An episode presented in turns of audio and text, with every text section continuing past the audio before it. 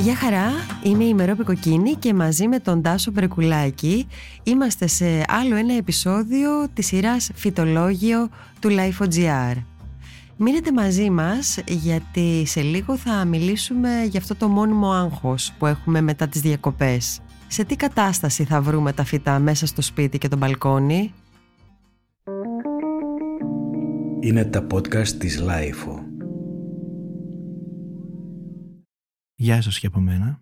Είναι το πιο μεγάλο πρόβλημα του καλοκαιριού, νομίζω, αυτό πριν φύγεις διακοπές, που θα αφήσεις τα φυτά να τα φροντίζουν. Και επειδή είναι πάρα πολύ δύσκολο να βρεις ανθρώπους να, να ξέρουν τι να κάνουν, δηλαδή να φροντίσουν τα φυτά όπως τα φροντίζεις εσύ, συνήθως χάνεις πολλά φυτά. Δηλαδή η επιστροφή είναι μια καταστροφή. Ε, ειδικά φέτος με τις πάρα πολύ δύσκολες συνθήκες, δηλαδή αυτό το τρελό καύσωνα, πολλά φυτά καταστράφηκαν. Εγώ μπορώ να πω ότι πολλά, έχασα τα μισά σχεδόν φέτος.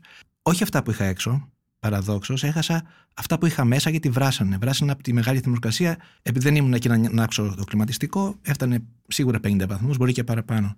Οπότε όλα αυτά τα φυτά που έχω εσωτερικού χώρου, αυτά που λες βορείων ε, χωρών ή μεγάλων υψομέτρων, που είναι τα πιο όμορφα, χάθηκαν όλα.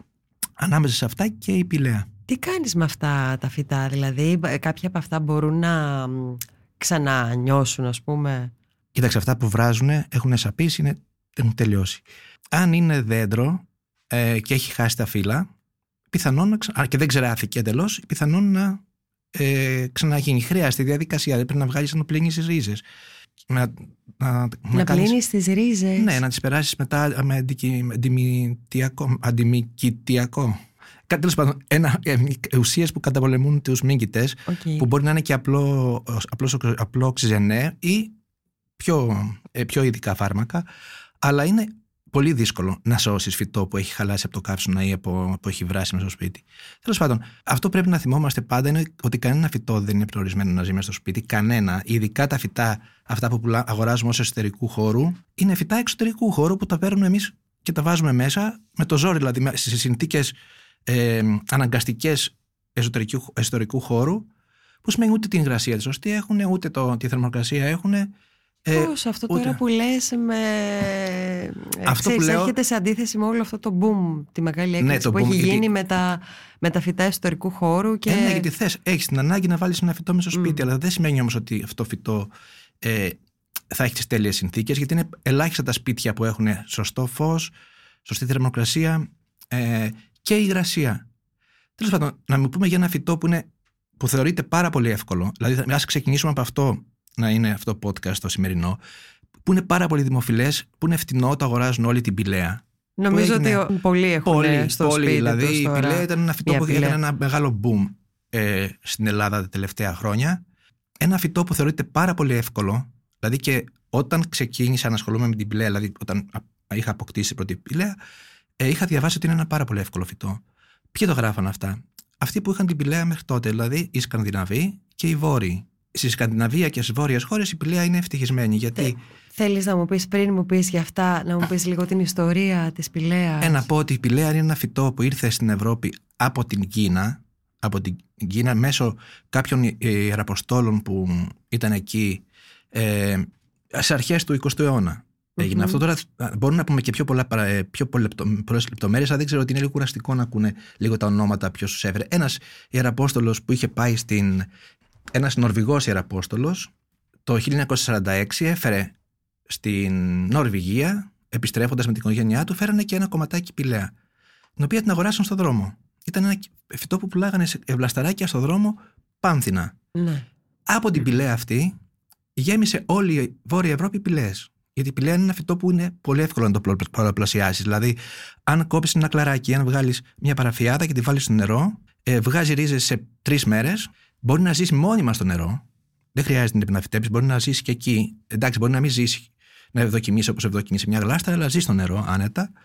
Και όταν τη φυτέψεις, αν είναι καλές συνθήκες, γεμίζει ο τόπος πυλές. Δηλαδή μπορεί να δώσεις όλους τους φίλους. Έτσι ακριβώς έγινε και αυτό. Δηλαδή από την Νορβηγία έφτασε στη Σουηδία και μετά έφτασε κάποια στιγμή στην Αγγλία. Η ιστορία της πηλαία που έχει μεγάλο ενδιαφέρον είναι στην Αγγλία. Τι έγινε. Τι έγινε Γιατί ήταν δηλαδή; ένα φυτό που έφτασε στα φυτολόγια του Kew Gardens και στο κήπο του Εδιμβούργου από κάποιον ε, Γερμανό βοτανολόγο ε, όχι Γερμανό, Άγγλος ήταν, ο, ο George Foster. Απλώς ο Γερμανός το πιστοποίησε το 1912 ότι αυτά είναι αυτό το είδος και ονομάζεται πηλαία. Στην Αγγλία έγινε τόσο δημοφιλής τα επόμενα χρόνια που όταν θέλουν να ζητήσουν. Εν μεταξύ, ε, το story τι είναι, έχει ενδιαφέρον το story γιατί μέχρι να το πούνε πηλαία δεν ξέρουν πώς το λένε. Ήταν σε όλα τα σπίτια, γιατί ο ένας το πήγαινε δώρο στον άλλον, και ήταν ένα φυτό που στην Αγγλία ήταν το πιο δημοφιλές στα παζάρια που κάνει η Εκκλησία για να μαζέψει. Στα πώς λένε, τα φιλανθρωπικά παζάρια της Εκκλησίας ήταν το πιο δημοφιλές φυτό. Μέχρι τη δεκαετία του 80 αυτό. Και δεν ήξερε κανένας τι είναι αυτό το φυτό. Και κάποια στιγμή κάποιος φωτανολόγο θέλει να το επιστοποιήσει. Και δεν βρίσκει άκρη. Δεν ξέρει ούτε τι είναι, ούτε πώς ήρθε. Και τι κάνει, τώρα βάζει την τηλεόραση. Βάζεις σε μια εφημερίδα, στην ε, Sunday Telegraph, ε, βάζουν μια φωτογραφία του φυτού, αυτό το 1993, μια φωτογραφία του φυτού και ζητάνε να τους γράψουν οι αναγνώστες ότι ξέρουν πληροφορίες σε σχέση με αυτό το φυτό, ναι. Και ε, εντάξει, λαβαίνουν εκατοντάδες επιστολές και λαβαίνουν και μία που είχε την απάντηση. Και αυτό λέει το. Είχε αποκτήσει τη δεκαετία του 60 μια οικογένεια από την Κορνουάλη, ε, που είχε μια οικιακή βοηθό από την Νορβηγία, η οποία πήρε την κόρη της οικογένειας, τη φιλοξένησε μερικές μέρες και όταν γύρισε η κοπελίτσα, έφερε και ένα βλαστεράκι πηλαία. Από την πηλαία αυτή γέμισε όλη η Αγγλία. Τρομερό. Ναι.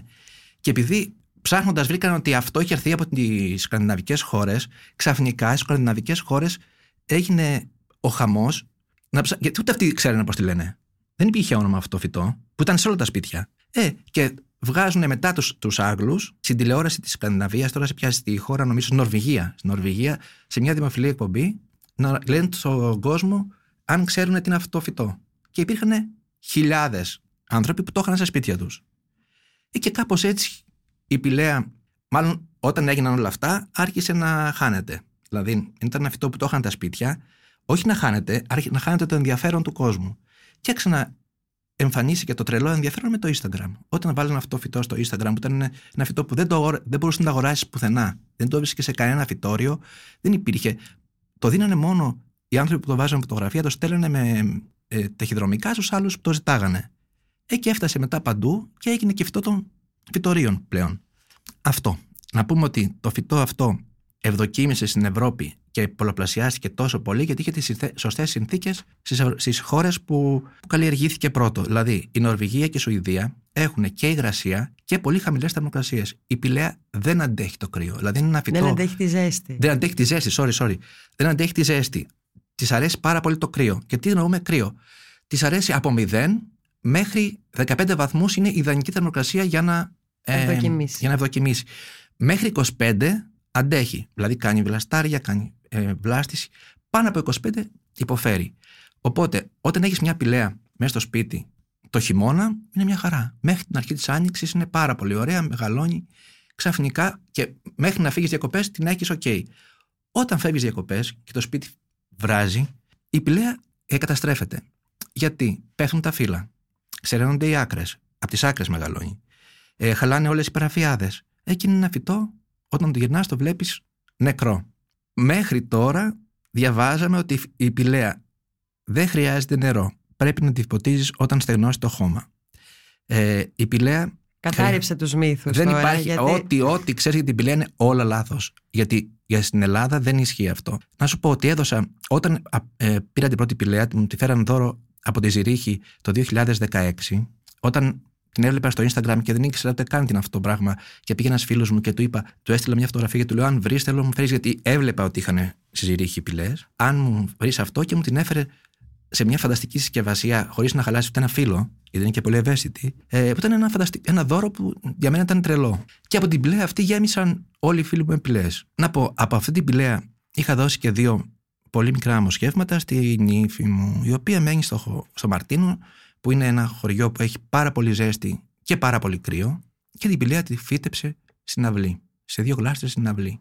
Η πηλαία αυτή που θα τις βάλω, θέλω να βάλουμε τις φωτογραφίες στο τέλος του ε, post, να δουν λίγο σε τι κατάσταση είναι οι πηλαίες αυτές. Η μαμά πηλαία η δικιά μου έζησε δύο χρόνια μετά, ένα καλοκαίρι την έχασα, αλλά είχα πάρα πολλά νομοσχέματα, οπότε έχω από γόνου. Ε, βέβαια τώρα μπορείς να αγοράσεις πολύ φτηνά, δεν είναι ακριβές οι πηλαίες. Μια πηλαία μπορεί να κάνει και 5 ευρώ, δεν είναι ακριβή, υπάρχουν στα σούπερ μάρκετ. Αλλά σημασία έχει ότι αυτή, αυτό το γένος που είχα που δεν είναι διαφορετικό, αλλά είναι το γένος που το, το έχω ακόμα, αλλά δεν το έχω σε αυτή την κατάσταση. Φέτος λοιπόν, επειδή πάω και βλέπω και έχει σε πηλαίε που είναι από το 2016 δέντρα σχεδόν, Δηλαδή, ε, εγώ ήξερα μέχρι τώρα ότι όταν μεγαλώνει ο κορμός, γίνεται ξυλώδης, πέφτουν τα κάτω φύλλα, μένει μόνο μια τούφα στην κορυφή και βγάζει γύρω-γύρω καινούρια. Αυτό δεν ισχύει. Η πηλαία μεγαλώνει σε ύψος και μεγαλώνουν με τα χρόνια όλο και πιο πολύ τα φύλλα και γίνεται ένα πάρα πολύ ωραίο δέντρο αν έχεις τις συνθήκες. Το μυστικό τι είναι, ότι ήταν έξω, το χειμώνα έκανε μείον 5, μείον 6, χαλάσανε όλα τα φυτά, η πηλαία δεν έπαθε τίποτα. Ε, το καλοκαίρι είχε 45 βαθμούς, δεν έπαθε τίποτα. Η μόνη διαφορά, ε, ε, να πω επίσης ότι έχει μια πηλαία στον ήλιο, μέσα στον ήλιο, στο λιοπύρι και μια πηλαία στη σκιά. Η μόνη διαφορά που έχουν είναι ότι αυτή που είναι στη σκιά είναι πιο πράσινη, έχει πιο έντονο πράσινο, ενώ η άλλη είναι, έχει ένα χρώμα lime ανοιχτό πράσινο. Η μόνη διαφορά. Είναι, έχει τόσες πολλές παραφιάδες και είναι τόσο πολύ πλούσιο το φυτό, που απόρρισα γιατί, πώς έγινε αυτό. Και... Ό, όταν λες δέντρο τάσο, δηλαδή τι ύψος έχει πάρει; Ε, πάνω από ένα μέτρο. Δηλαδή θα, θα, θα τη δεις, καταλαβαίνεις στη φωτογραφία ότι είναι πάνω από ένα μέτρο η, η μία. Η άλλη δεν έχει μεγαλώσει τόσο πολύ σε ύψος, αλλά έχει πάρα πολύ γεμίσει τη γλάστρα ε, σε πλάτος. Επίσης να πω ότι το πιο μεγάλο πρόβλημα στην πηλαία είναι το χώμα. Το χώμα που είναι φυτεμένο στα φυτόρια, το μαύρο χώμα αυτό του φυτορίου, είναι ό,τι χειρότερο για την πηλαία. Γιατί η πηλαία είναι από βουνό, ζει σε κοκκινόχωμα, ελαφρύ βέβαια, όχι πολύ στεγνό. Και σε υγρασία, όταν λέω υγρασία, εννοώ το χώμα εκεί είναι συνέχεια υγρό. Γιατί είναι δίπλα σε καταράκτε και ποτέ δεν στεγνώνει. Επίσης, ότι αυτό που λες, άστι να στεγνώσει για να την ποτίσει, είναι το πιο μεγάλο λάθος. Για το χώμα αυτό το μαύρο ε, πιάνει πάρα πολύ εύκολα μύκητες. Όλα τα χώματα του φυτορίου. Δηλαδή, δυστυχώς δεν υπάρχουν χώματα.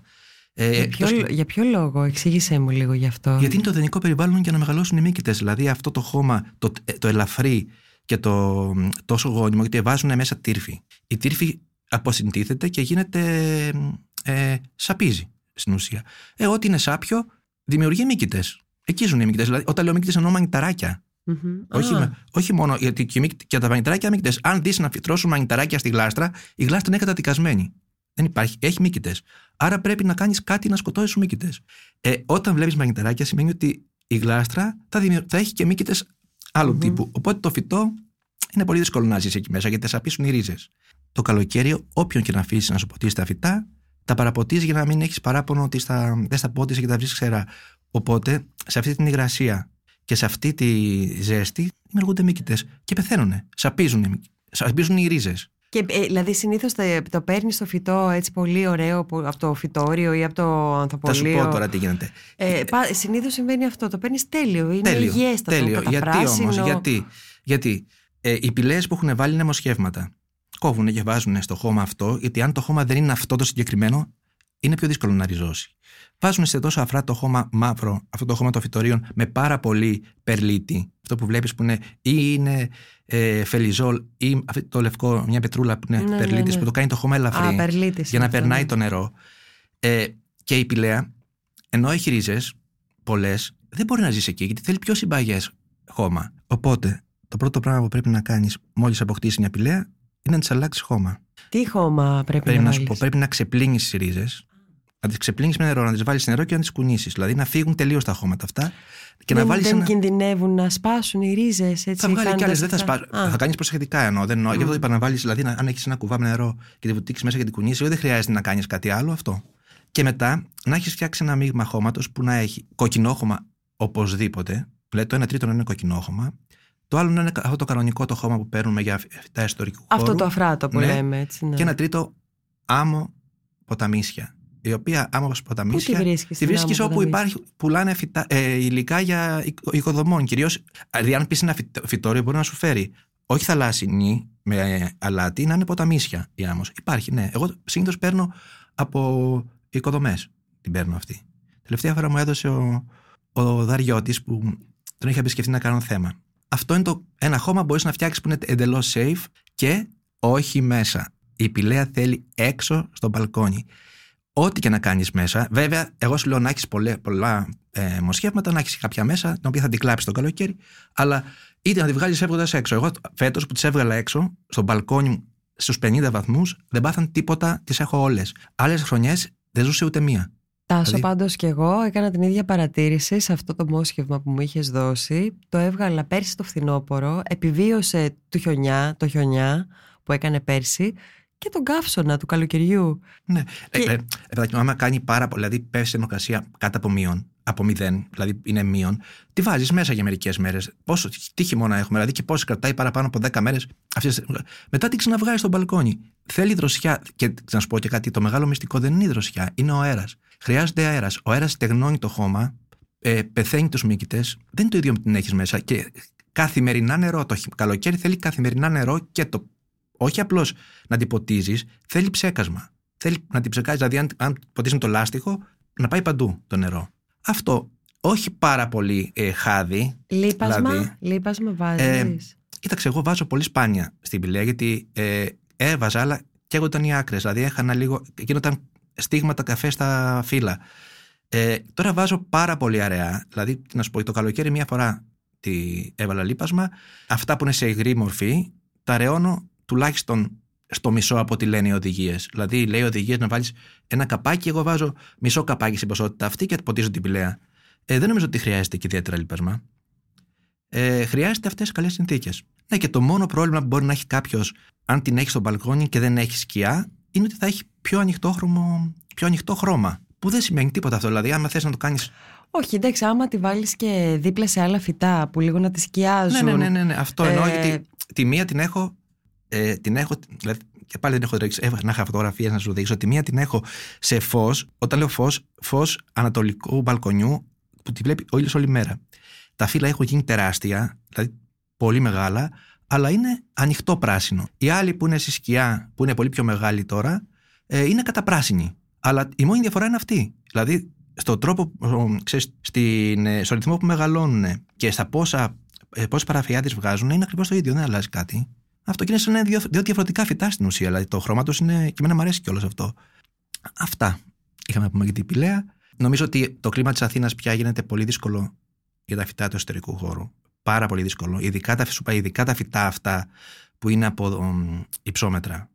Από υψόμετρα είναι τα πιο πολλά φυτά που αγοράζουμε, να ξέρεις. Ή από ζούγκλα. Δηλαδή τα πιο συνηθισμένα φυτά εσωτερικού χώρου. Λες ότι δεν κάνουν για εσωτερικούς χώρους. Εξαρτάται από το σπίτι και τις συνθήκες που είναι το σπίτι. Δηλαδή, αν έχεις ένα σπίτι που έχει τζαμαρία, έχει πολύ, μεγάλο, έχει πολύ μεγάλη, πάρα πολύ ηλιοφάνεια όλη την ημέρα, το βλέπει ο ήλιο πολλές ώρες της μέρας και πέφτει το φως πάνω τους. Δηλαδή, είναι διαμπερέσα, Είναι διαμπερέσα, ναι, ναι, ναι, αυτά. Και ξέρεις πώς να το ποτίσεις και με τι, και τι υγρασία να το έχεις. Δηλαδή, π.χ. ο φίκο λιράτα ζει μέσα. Με τη διαφορά ότι εγώ είχα ένα φίκο λιράτα που το είχαμε αγοράσει μαζί με τον Πάρη το φωτογράφο, το είχαμε αγοράσει την ίδια μέρα από το ίδιο φυτόριο δύο ίδιους φίκου. Στο παλαιό μου σπίτι ο φίκο αυτός έγινε ε, δέντρο. Του Πάρη είχε μείνει σχεδόν, δηλαδή μετά από δύο χρόνια, το δικό μου ήταν ένα δέντρο ε, τριών μέτρων. Του Πάρη ήταν ακριβώς το ίδιο. Και ήταν ακριβώς τα ίδια φυτά, τα, προσέ... τα περιποιούμασταν και οι δύο, αλλά ήταν διαφορετικές συνθήκες του σπιτιού. Μόλις μετακομίζω στο σπίτι μου, πέφτουν όλα τα φύλλα, μένει μόνο ένας κορμός με μια τούφα και δεν ξέρω τι να το κάνω. Δηλαδή, το είχα τρία χρόνια το δέντρο και το λυπόμουν πάρα πολύ να το βγάλω στον δρόμο. Και το βγάζω στο μπαλκόνι. Ε, αυτή τη στιγμή είναι ένα δέντρο. Κυριολεκτικά, δηλαδή, έβγαλε τόσα πολλά κλαριά και τόσα πολλά, πολλά φύλλα που δεν φαίνεται. Επίσης, επειδή έκοψα ένα για να κάνει κλαδιά και το έβαλα δίπλα ακριβώς και μεγάλωσε και αυτό, κρίθηκε και ο κορμός. Και τώρα είναι ένα πάρα πολύ πλούσιο δέντρο. Που θέλω να πω ότι τα φυτά έξω, έξω εννοώ, αυτό είναι σε σκιά, δεν το έχω σε, ε, σε ήλιο, ναι. σε σκιά, είναι πάρα πολύ χαρούμενο. Αυτό και, και η μονστέρια, την μονστέρια την ώρα που την έβγαλα έξω, είχε τρελό ρυθμό ανάπτυξης. Μέσα μεγάλωνε πάρα πολύ αργά.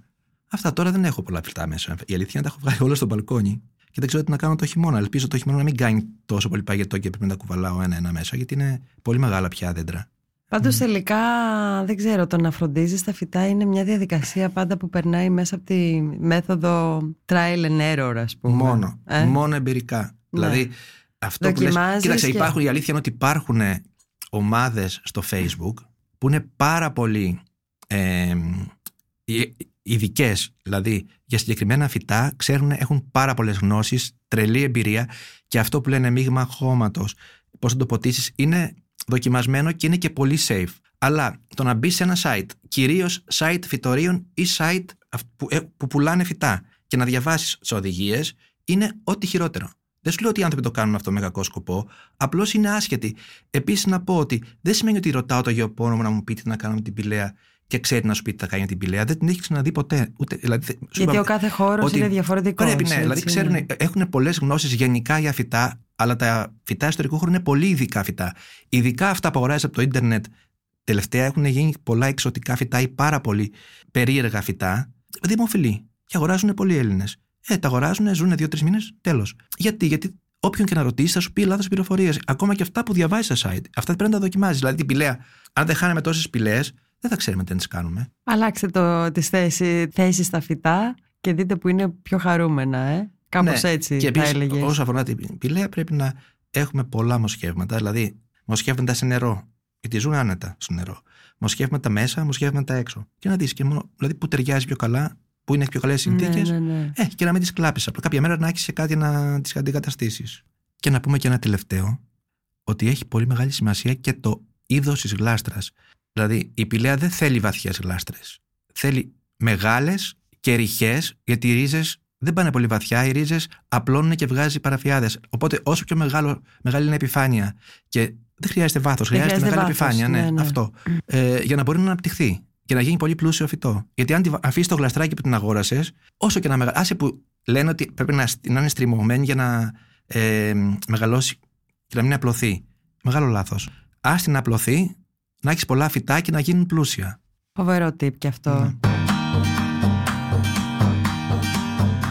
Ήταν ακόμα ένα επεισόδιο της σειράς Φυτολόγιο του Life.gr.